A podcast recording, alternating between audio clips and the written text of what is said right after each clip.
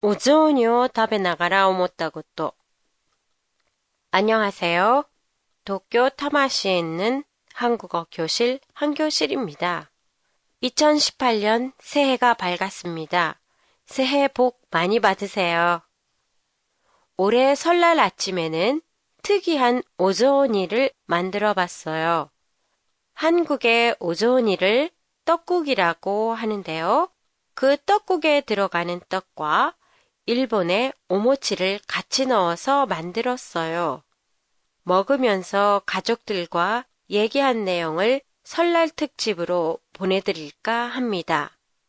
매년 설날이 되면 오조오니를 먹다가 오모치가 목에 걸려 구급차에 실려가는 사람이 많다는 뉴스를 듣게 되는데요.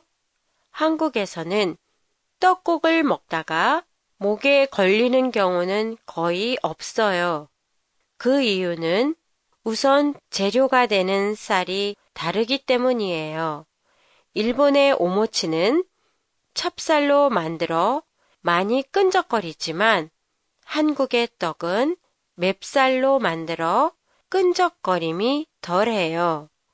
그리고 일본의 오모치는 크고 두껍지만 한국의 떡은 얇게 썰어서 사용해요. 또한 한국의 떡국은 약 5분에서 10분 정도 끓이기 때문에 떡이 부드러워요. 오모치가 목에 걸리는 걸 막기 위한 방법으로 어린아이나 나이 든 노인들에게는 일본의 오모치보다는 한국의 떡국떡이 좋을 것 같다라는 얘기가 나왔어요. 정말 좋은 아이디어인 것 같아요.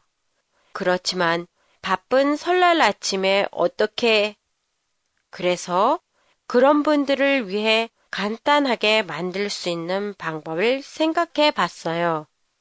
먼저 야채를 넣어 국물을 만들고 그 국물을 오조니용과 떡국용으로 나눈 후에 오모치, 떡국떡을 각각 넣어 만든다면 그다지 손이 가지 않아도 두 종류를 한꺼번에 만들 수 있을 것 같네요.